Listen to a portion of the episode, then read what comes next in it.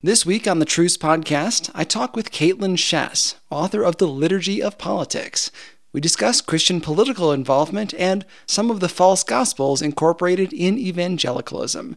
Listen to Truce anywhere you get podcasts or at trucepodcast.com. This is Troy and Joel, and you are listening to Revived Thoughts.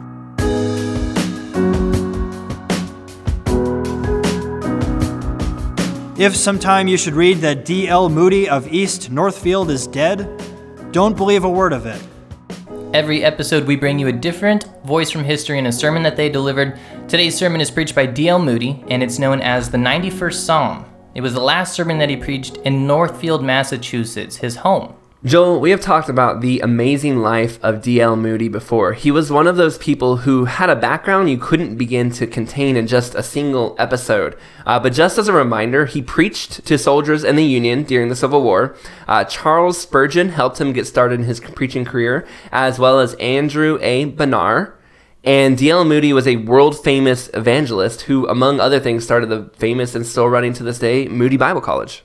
Yeah, yeah. But today we're going to be focusing mainly at the end of his life, specifically his final appearances in public preaching. In a lot of the sermons that we cover here on the show, including our last sermon that we did on John Bunyan, we look at the, the kind of final moments of their life, those final words of wisdom. Uh, there's something kind of inspiring about someone's last words. You know, what kind of wisdom do they have to embark on us uh, that remain? This this shows a lot about looking back on the past and looking back on people. And you know from the future looking back at that we have that that perfect hindsight. We can see their entire life from where they started to where they finished. So that's something we, we kind of love to see people at the end of their life because they can look back and kind of gain on that knowledge of what that entire experience was like throughout their life. But from what we can tell about dl moody's life uh, he had no idea that this was going to be the last time he ever preached now, to clarify any confusion, because there's going to be a little bit of confusion here, this sermon episode is named after the 91st Psalm. It's the last one he preached in his hometown of Northfield, Massachusetts. But for the sake of the background information, what we're focusing on is the last sermon that he ever actually preached, which is uh, in Kansas City. It's in the heart of Kansas City, and it was preached in 1899. In November 12th, 1899, he began this campaign there that was supposed to last a week.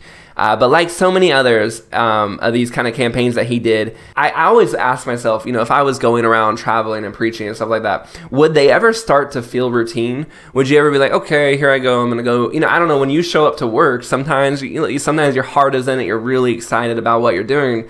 But other times, right, you kind of feel like, okay, I'm just going through the motions. I'm waiting for holiday. I'm just looking forward to getting off tonight, whatever it is. And I wondered that about him in this case. But I think if there was ever a time where he was not feeling routine, it might have been this instance in Kansas City because there was so uh, much going on that brought him to this point. I think was really special, something different. For example, when it was announced that people had invited him to come and they accepted him to come, uh, pre- people from all over the city poured in. Pre- people from the Presbyterians, Methodists, Episcopalians, Congregationalists, the Christian churches, the Baptists, Southern Baptists, and pretty much every different church brought ministers together and said, "We want to help uh, with this campaign to bring D.L. Moody." to Kansas City. And that's that alone is just a yeah. rare thing where everybody from these different denominations is going to come together on one thing and say right. we want this to happen. Yeah, people from all over the Kansas City area came to support it. There were several businesses in the area that pledged to pay for the convention hall rental fees, so the entire meeting was paid for before he even arrived. He spoke in a nearly brand new convention hall, and it could seat 15 to 20,000 people, and it would be filled to capacity during these meetings. It was said that some of the biggest crowds he ever had were during these last final meetings he had in Kansas City. After the 20,000 capacity auditorium was full, it overflowed into a second site, uh, kind of an overflow meeting area, and that meeting area also overflowed as well. So we're talking several tens of thousands of people were coming out to see D.L. Moody.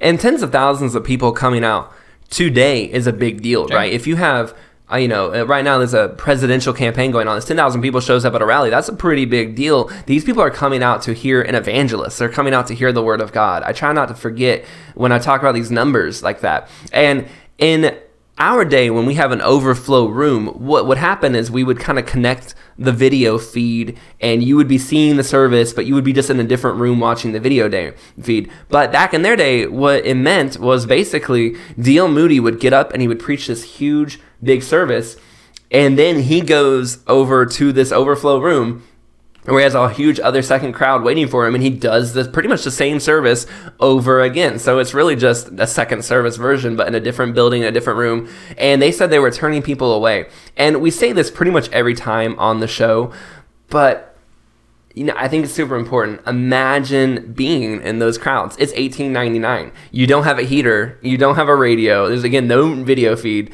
Uh, the kids nothing to entertain them is going on. Um, you're there in the cold coming to see somebody talk about Jesus.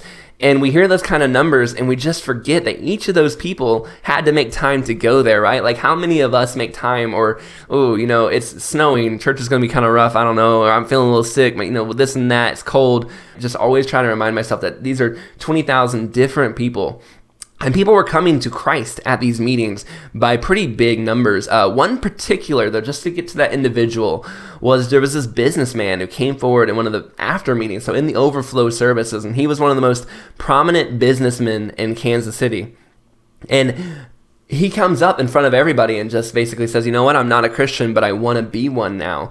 And because of this one businessman, and we and there were many others, but just because of this one guy, there are many people who like were talking. And I was researching and said, "I can trace my conversion not back to D.L. Moody, but back to this businessman who came up in front of this huge crowd and said, "I'm here to accept Christ." So there are these cool little individualized moments happening around this big story.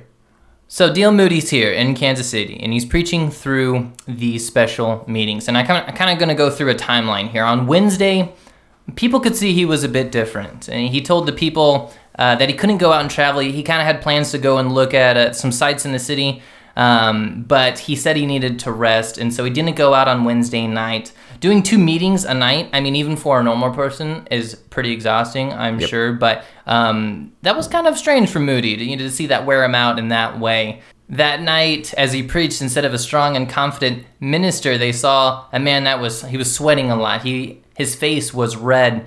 Um, he was taking very long pauses in between his sermon bits, which again was not normal for D.L. Moody. That was that was abnormal to him. Thursday, so the following day, he preached what what would be his his last sermon. They took him around the city after that to try to get his spirits up, try to get his energy up, uh, but he came back and for the first time, he's even quoted as saying, "For the first time in 40 years, I think I'll have to give up my meetings." Saying he couldn't he couldn't preach that night, and that, and that's just because his health was diminishing so fast. The doctor says, hey, he's got to go back to Northfield um, at once. There was no room for him on any train, though, and uh, so there was this organization, this Baptist organization, said, hey, you can use our rail car. We'd be happy to give you um, space on this train to get him home as quickly as possible. And there's this one kind of famous final story of him leaving Kansas City.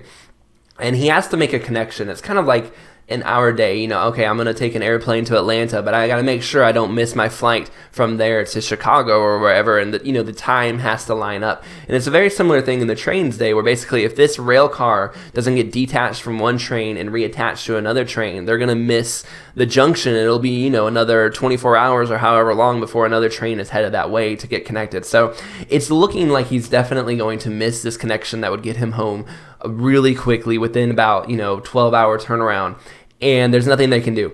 They do, however, uh, tell the train engineer, "Hey, we have a sick person on board," and the train engineer is like, "Oh, you know, who is it? we will do the best we can." The the guy finds out it's D.L. Moody, and he sends word back, "Oh, don't worry, you got a friend up here. I'm gonna get you there on time." And it ends up being the fastest recorded recorded like on the record of that route from Kansas City. I don't I don't know what town it was to that other place. It is flying down you know the tracks, which is dangerous by the way. Back in those days, trains did capsize sometimes, but he is busting to get them there. When uh, Moody wakes up and he goes like, "How did I you know how did we get on? I thought we were gonna miss that junction for sure." And they find out like, oh, that engineer who busted the records to get you there, he had gotten saved at a revival meeting 15 years before before. And when he found out that D.L. Moody, the guy he had preached to and had, you know, t- turned his life around because of hearing him preach, was on, he had to make sure that he did whatever he could to help him out. So he gets to Northfield. He'll end up being there for about a month. He's pretty much ill the whole time, is not able to do any kind of public ministry, and he'll die about a month later. And we spent a lot of time in the story talking really about one week of his life and really hammering on. And if you haven't listened to D.L. Moody's earlier, the earlier episode, that'll give you more of a general overview of D.L. Moody in case you haven't uh, haven't heard that yet. But we really focused in because honestly, this story is really positive. We often talk a lot about bleak stuff. There's jails, there's terrible plagues, there's wars, there's persecution out the wazoo, and that's history. That's how it goes for these ministers. We're happy to do this. But in this story, I saw a minister preaching until he couldn't stand, until he was pretty much out of breath. Yeah. A city that got all these ministers together to lay out the welcome mat and pave the way. People coming to Christ until the very end, and this, you know, making a profound generational impact. Uh, people showing their beloved appreciation of several of a faithful servant in just everyday ways, between being given up a rail car to, uh, you know, driving there as fast as he could. These little things were ways to say, "Hey, I, you know, I love this guy. We're going to take care of this guy," um, and it was just something cool to see. You know, his death, you know, shocked and saddened the world. I believe he was only 62 when he died. He was not super old, and yet at the same time, his life still influences to this day, you know, 120 years later because of things like Moody Bible College and all the stuff that he did in that time.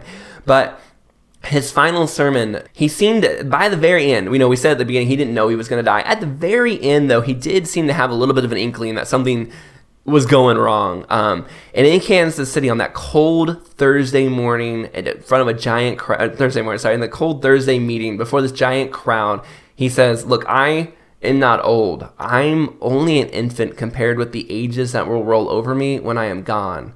Those who live in Christ will live forever. The glory is not past, but it's to come. And I think that's something that Pat profound. You don't see, uh, it's just beautiful to see how he ends his ministry in just such a gentle, trusting way. Those are some of the final words he ever spoke in public ministry, just acknowledging that, like, this is short where we are doing here on earth and heaven is long. You know, I, I may seem old, I'm on my deathbed here, but no, I'm actually an infant and my life is going to be so much longer and it's getting ready to start here in a minute. We have. Uh, something pretty exciting and a, a, a, rare occasion to be on location yeah. at the former convention hall. So this is it, huh? Yeah, this is it right after this break. This is the actual location, and it is very cold. This week on the Truce Podcast, I talk with Kaitlyn Schiess, author of The Liturgy of Politics. We discuss how evangelicalism has gotten tangled up in nationalism. We end up in positions where we take passages intended for Israel and apply them to America in ways that are not not good uh, exegesis.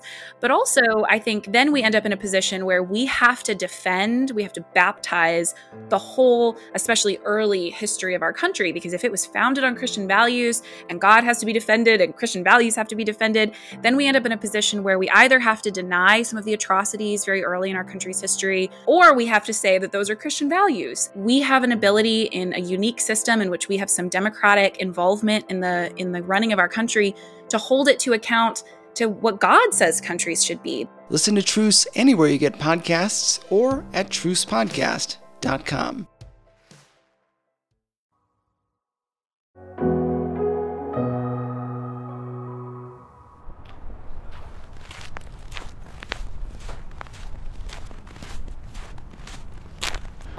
So this is it, huh? Yeah, this is it.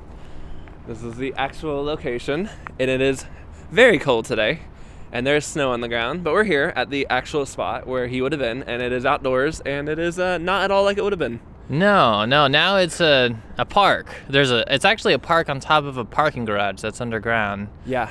But it's 100, 100 years ago, there was a, a convention hall here. 120 years ago. And it's funny because we can actually see where they built the second convention hall right next door, and then the third convention hall right next to that. And apparently, there's works for a fourth convention hall in the works. So you can just see the progression of convention halls from one to the other. Um, but we're outdoors in the middle of Kansas City now, and it is a pretty pretty cold day, and there's no one else around, just us here. Um, there's no signs or memorials. There's no evidence that he was ever actually here either. You know, I'm thinking back to Kansas City in 1899, and you know the spot is a pretty great spot. It's it's less than a mile from the river. It's less than a mile from the train station. Like it is a, it is a good central hub, and I can imagine it being quite packed back in the day. Yeah. So I mentioned there's no signs, there's no um, there's no evidence that D.L. Moody was ever here, let alone that this was the last place that he would have ever publicly preached or done ministry.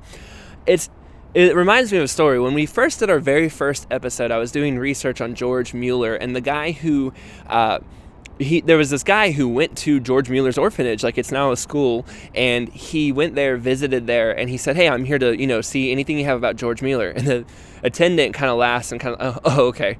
She goes away, comes back like 10 minutes later with just a cardboard box and like a couple journals and books, and it was like, "Here's everything we have. You can go look through it at a table," and it was incredible. This person, George Mueller, who had helped 10,000 orphans, 10,000, just done all these amazing things, re- changed missions forever. All that was remembered of him was just a cardboard box, right? Like he just is kind of forgotten and he was pushed aside, and even his own orphanage is not thinking about him anymore. When I look at this last place of D.L. Moody, it's the same thing I think about. There's no evidence that he was ever here. There's no evidence as I look around that there was once 10 to 15, maybe 20,000 people packed in here, souls getting saved as he preached his heart out in his last campaign. But it happened right? And that's kind of what Revived Thoughts is all about is remembering the sermons and remembering the preachers, remembering God's, you know, chosen leaders who were sent to save souls. How many lives must have been impacted by his campaigns, by this campaign in particular? It must have been so many people whose lives are changed, yet you don't see it. The world has forgotten. There's no mementos, there's no signs, there's nothing here to show it. And yet, I definitely believe God remembers. I definitely believe that in heaven, this spot, maybe you won't have a sign to him because we're going to be all talking about Jesus, but God remembers what was done here.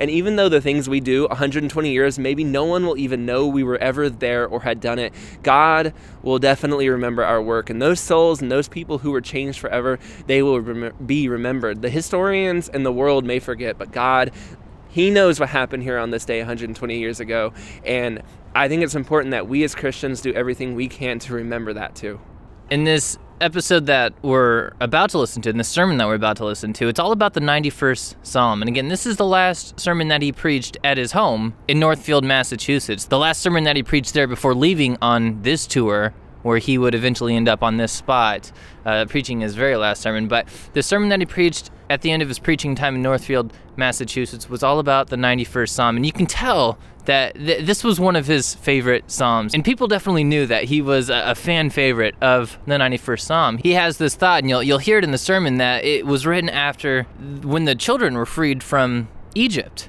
And there are several I will statements throughout this psalm. So as you as you're listening, as you're going through to it, you'll listen. You know, the narrator will mention uh, these kind of breaks, almost like an outline. This is the next I will statement. This is what God is communicating one after another. So listen to every every time that he's saying I will this and I will that. He's he's referencing back to a moment in that psalm where God is making promises to his people.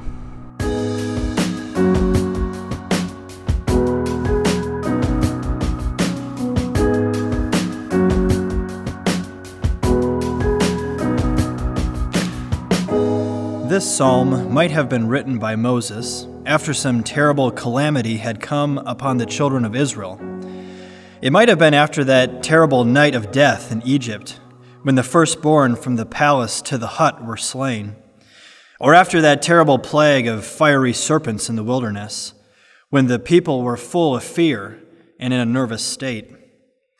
In the western states, where they have terrible cyclones, the people, old and young, get very nervous and whenever they see a cloud coming up, they are alarmed. I was in Iowa some time ago, after they had had in that state seven cyclones, one after another.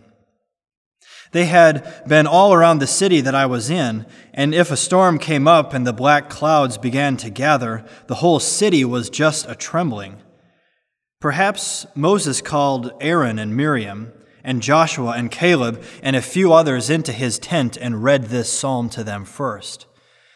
How sweet it must have sounded, and how strange. I can imagine Moses asking, Do you think that will help them? Do you think that will quiet them? And they all thought that it would.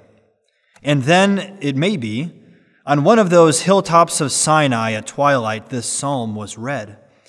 How it must have soothed them, how it must have helped them, how it must have strengthened them. You will notice in the last two verses there are seven things that God told Moses he would do. Seven I wills. If they could get burned down into our souls, it would be a help to us all through life. When God says he will do a thing, there is no power on earth or in perdition that can keep him from doing that which he has promised to do. First, I will deliver.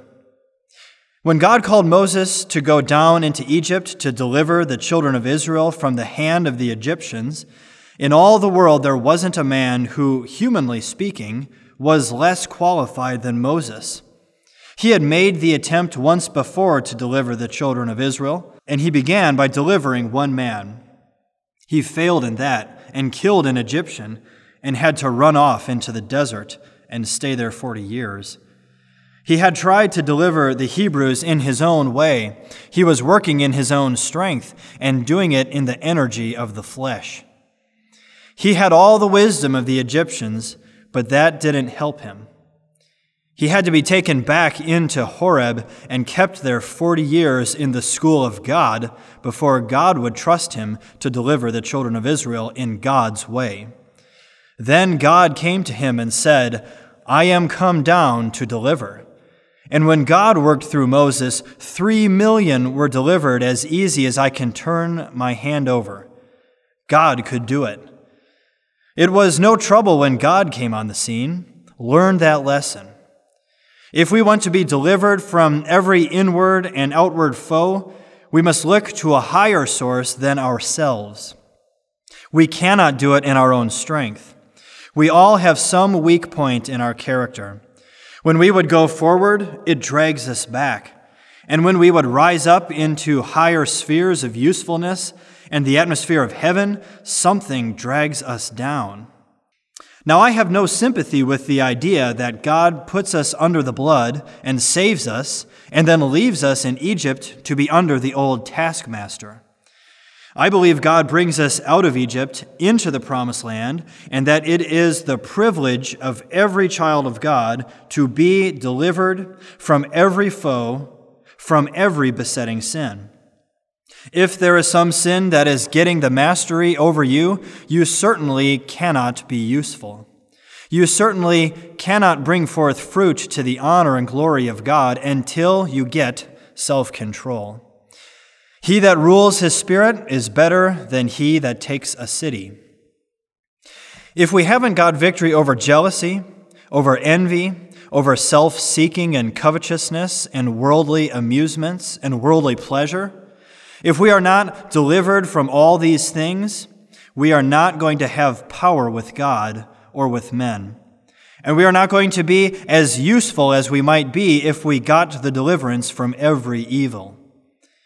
There isn't an evil within or without, but what He will deliver us from if we will let Him. That is what He wants to do. As God said to Moses, I am come down to deliver.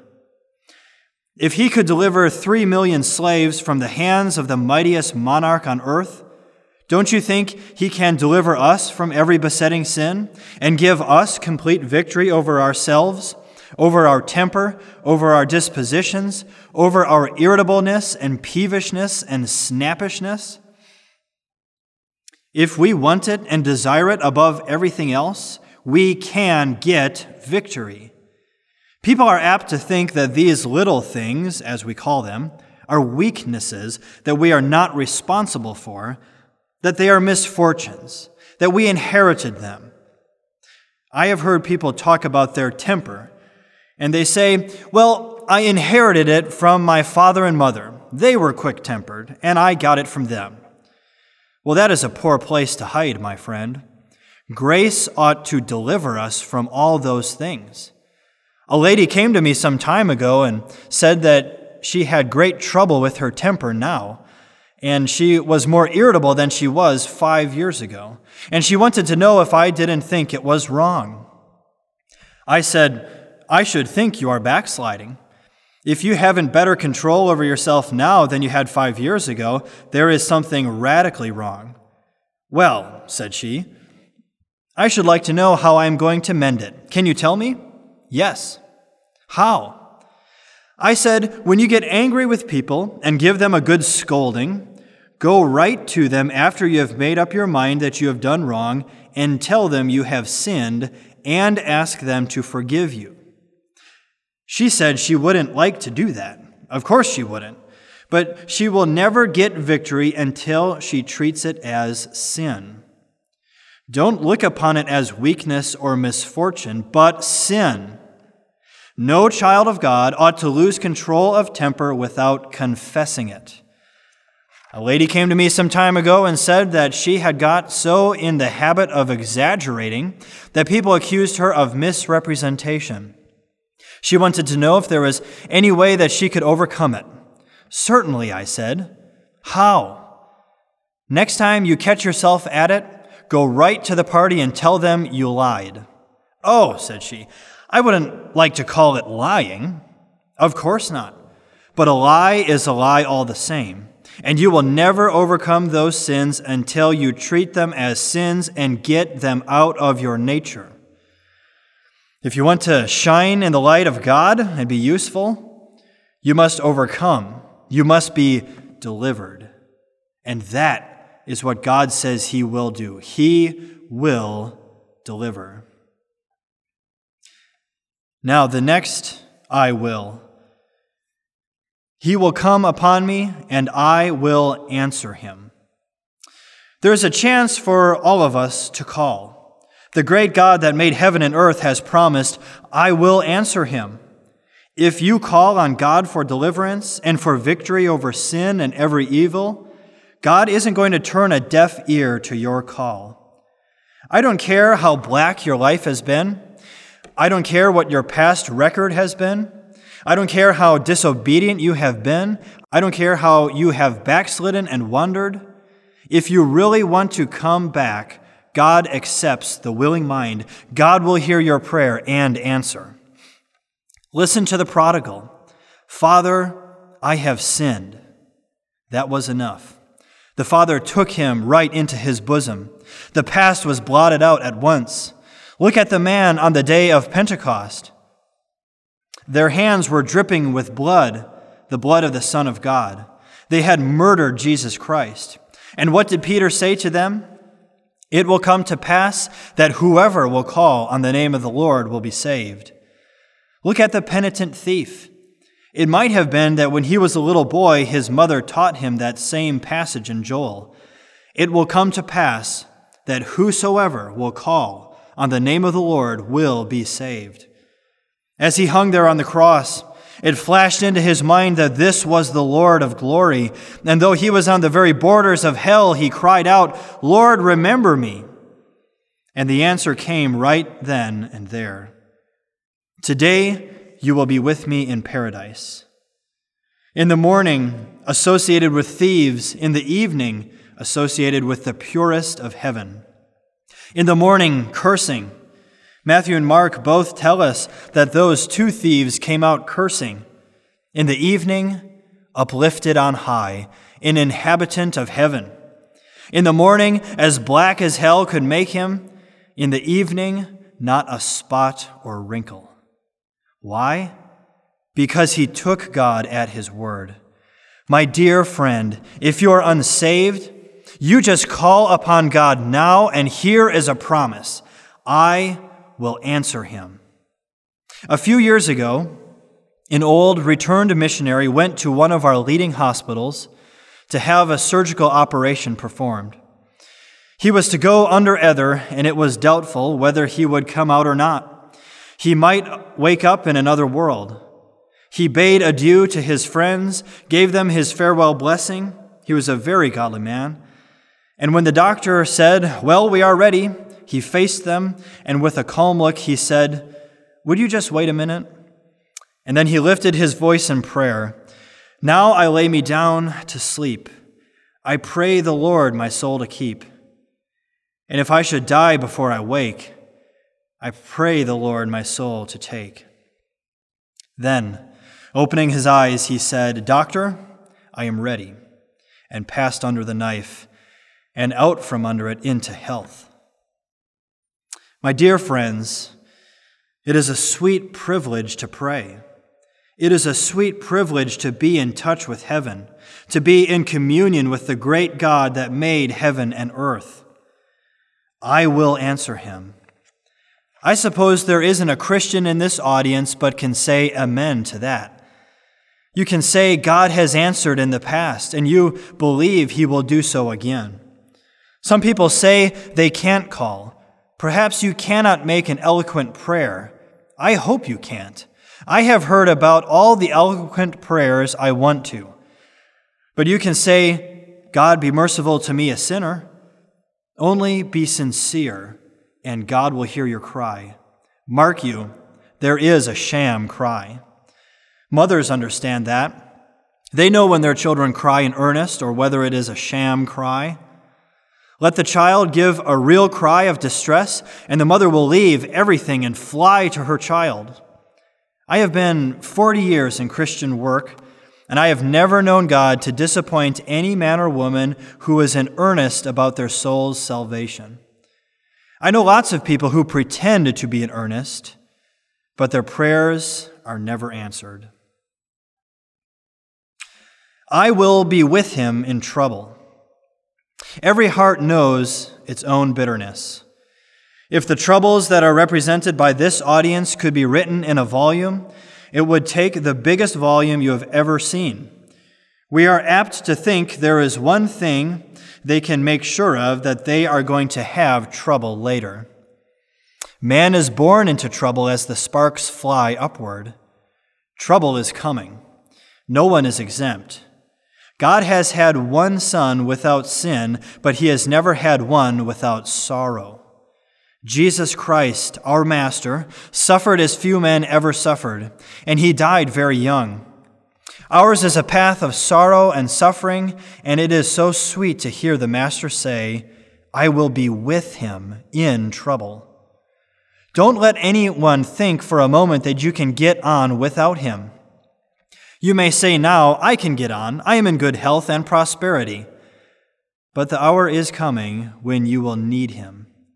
Many a Christian could bear witness to this point that he has been with them in trouble, that in some dark hour when the billows seemed to be rolling up around them, they cried to him and he heard their cry. He answered their prayer and he brought peace. There was joy in their sorrow. There was a star that lit up even the darkest night.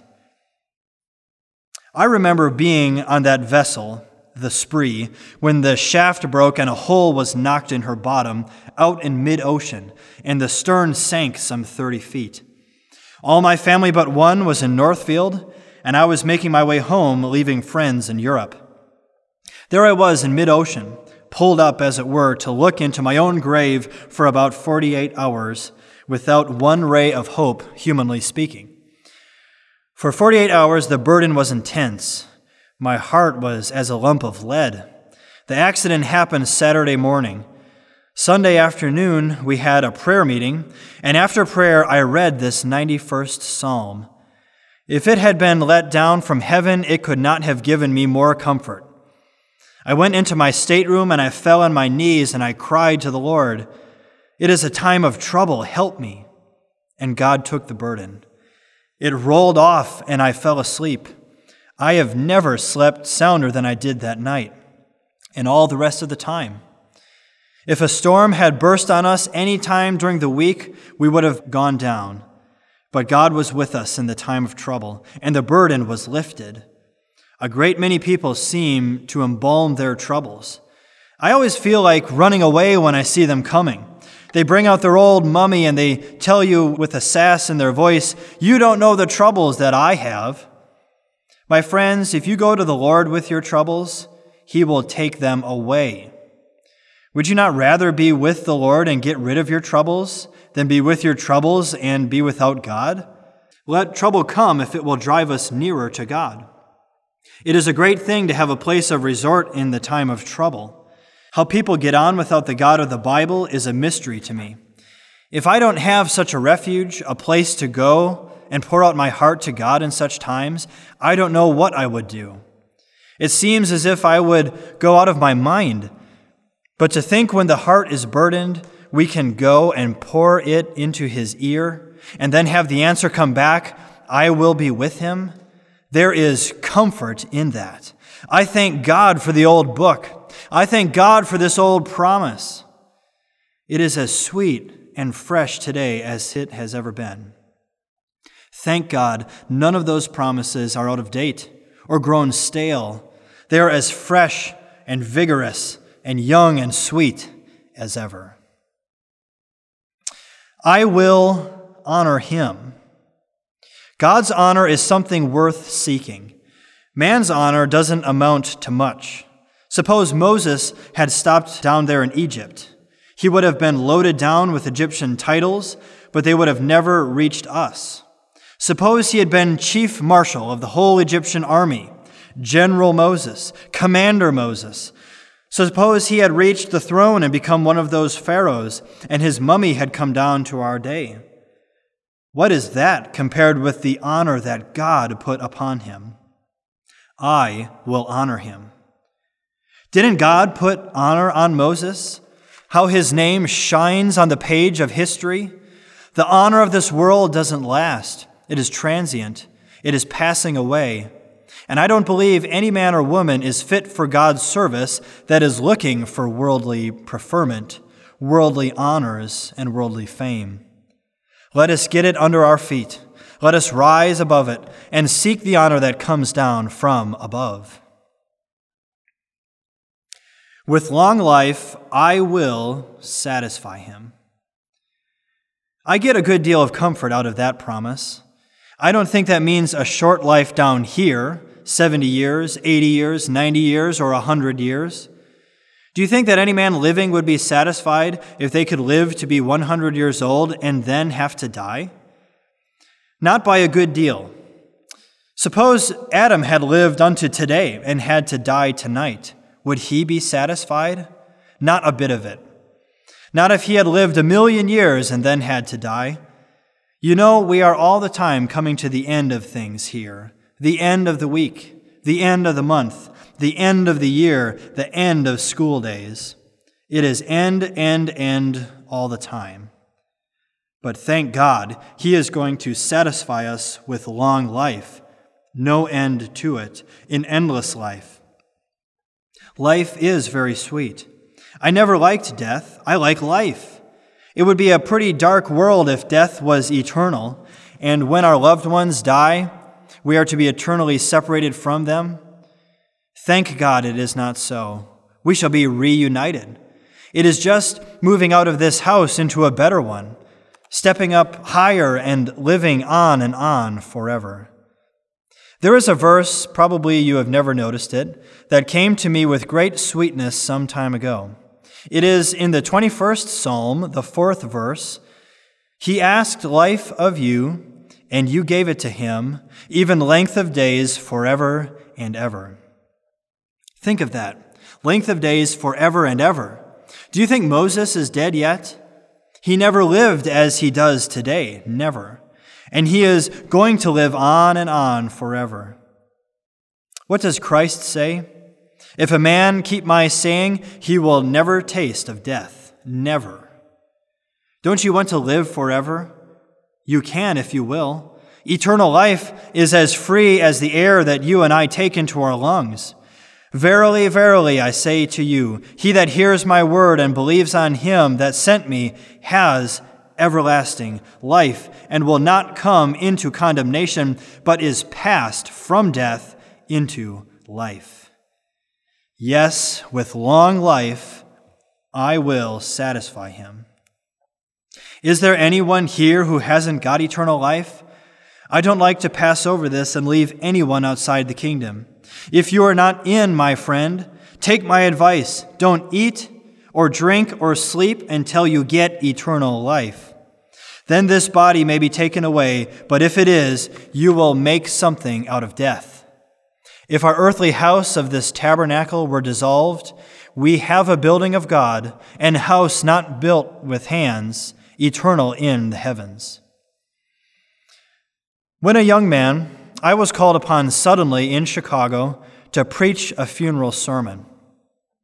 A good many Chicago businessmen were to be there, and I said to myself, Now, it will be a good chance for me to preach the gospel to those men, and I will get one of Christ's funeral sermons. I hunted all through the four gospels trying to find one of Christ's funeral sermons, but I couldn't find any. I found he broke up every funeral he attended. He never preached a funeral sermon in the world. Death couldn't exist where he was. When the dead heard his voice, they sprang to life. He will smash up the undertaking business when he comes to reign. I am the resurrection and the life. He that believes in me, though he were dead, yet he will live. The 23rd Psalm is more misquoted than anything else in the whole Bible. It is known in all the Catholic churches, it is known in the Greek church, it is in the Jewish synagogue. They chant it in a great many denominations, burying the dead, and armies went to battle chanting the 23rd Psalm. And yet, I believe it is more misquoted than anything in the Bible. People will weave it into their prayers and conversation and chapel services. They will say, Yea, though I walk through the dark valley. They will always emphasize the word dark and send the cold chills running down your back. Yea, though I walk through the dark valley of the shadow of death. I want to tell you, my dear friends, the word dark isn't there at all. The devil sticks that in there to confuse believers. It is, Yea, though I walk through the valley of the shadow of death. What is the difference? Must not there be light where there is a shadow? Can you get a shadow without light? If you doubt it, go down into the cellar tonight with a light and find your shadow if you can. All that death can do to a true believer is to throw a shadow across his path. Shadows never hurt anyone. You can walk right through shadows as you can through fog, and there is nothing to fear. I pity down deep in my heart any man or woman that lives under the bondage of death. If you are under it, may God bring you out today. May you come right out into the liberty of the blessed gospel of the Son of God. Jesus Christ came into the world to destroy death, and we can say with Paul, if we will, O death, where is thy sting? And we can hear a voice rolling down from heaven saying, buried in the bosom of the Son of God. He took death into his bosom. He went into the grave to conquer and overthrow it. And when he arose from the dead, he said, Because I live, you will live. Thank God we have a long life with Christ in glory. My dear friends, if we are in Christ, we are never going to die. Do you believe that? If sometime you should read that D.L. Moody of East Northfield is dead, don't believe a word of it. He has gone up higher, that is all. Gone out of this old clay tenement into a house that is immortal, a body that death cannot touch, that sin cannot taint, a body fashioned like God's own glorious body. Moses wouldn't have changed the body he had at the Transfiguration for the body he had at Pisgah. Elijah wouldn't have changed the body he had at the Transfiguration for the body he had under the juniper tree. They got better bodies, and I too am going to make something out of death. I will set him on high. God is able to do it. Up above the angels, up above the archangels, up above the cherubims and the seraphims, on the throne with his own Son. We are called to be sons and daughters of the eternal God. Do you know the Prince of Wales cannot sit on the throne with Queen Victoria? They wouldn't allow it. The heir to the throne of Russia has just recently died, and they have appointed another to take his place, but he cannot sit on the throne with his brother, the Tsar. But it is not so yonder. Christ has gone up and taken his seat at the right hand of the Father, and every son and daughter of God is to be lifted up onto the throne. My dear friends, think of the promise. Isn't it rich? Isn't it sweet? I will set him on high. so that when our friends pass up to be on high and to be forever with Him, they are far better off. I will show him my salvation. That is a sweet promise. God can say to the angels, Hark to that man that was once down in the depths, down in the gutter, but now he is lifted up and set upon my throne with my Son. Thank God for the riches of his grace in Christ Jesus. I believe we don't learn the fringe of the subject of salvation down here. When our Master was on earth, he said he had many more things to say, but he could not reveal them to his disciples because they were not ready to receive them. But when we go yonder, where these mortal bodies have put on immortality, when our spiritual faculties are loosed from the thraldom of the flesh, I believe we will be able to take more in. God will lead us from glory to glory and show us the fullness of our salvation. Don't you think Moses knew more at the Mount of Transfiguration than he did at Pisgah? Didn't Christ talk with him then about the death he was to accomplish at Jerusalem? He couldn't have received this truth before, any more than the disciples. But when he had received his glorified body, Christ could show him everything.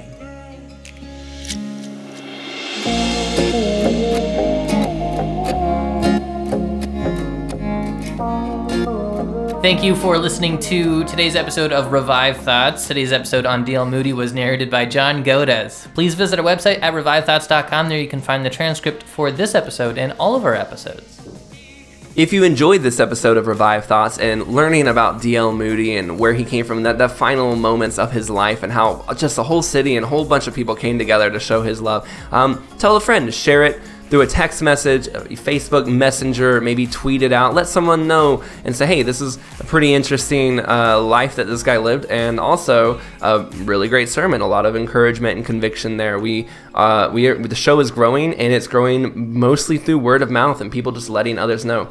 If you don't mind giving us five stars on iTunes or on Facebook on our Facebook page, these reviews help a lot. It helps algorithms and things like that know to bump our show into people's feeds and give us as a suggestion. So that's why we ask for those. We're just hoping that again it will encourage others to find us. And if you are looking for something for Christmas, well, it might not get there at Christmas time, but everybody yeah. loves the Revived Thoughts T-shirt. Joel is wearing it in our live stream right now, and if you can't see it, it looks great. Uh, everyone loves the, the Revived Thoughts T-shirt and or the Revived Thoughts coffee mug. No better way to enjoy a beverage than to be thinking about the great theologians of the past. Make sure that you go to our store, which you can find in the episode description, and purchase one of those for yourself or for a friend or for a family member or for anybody else.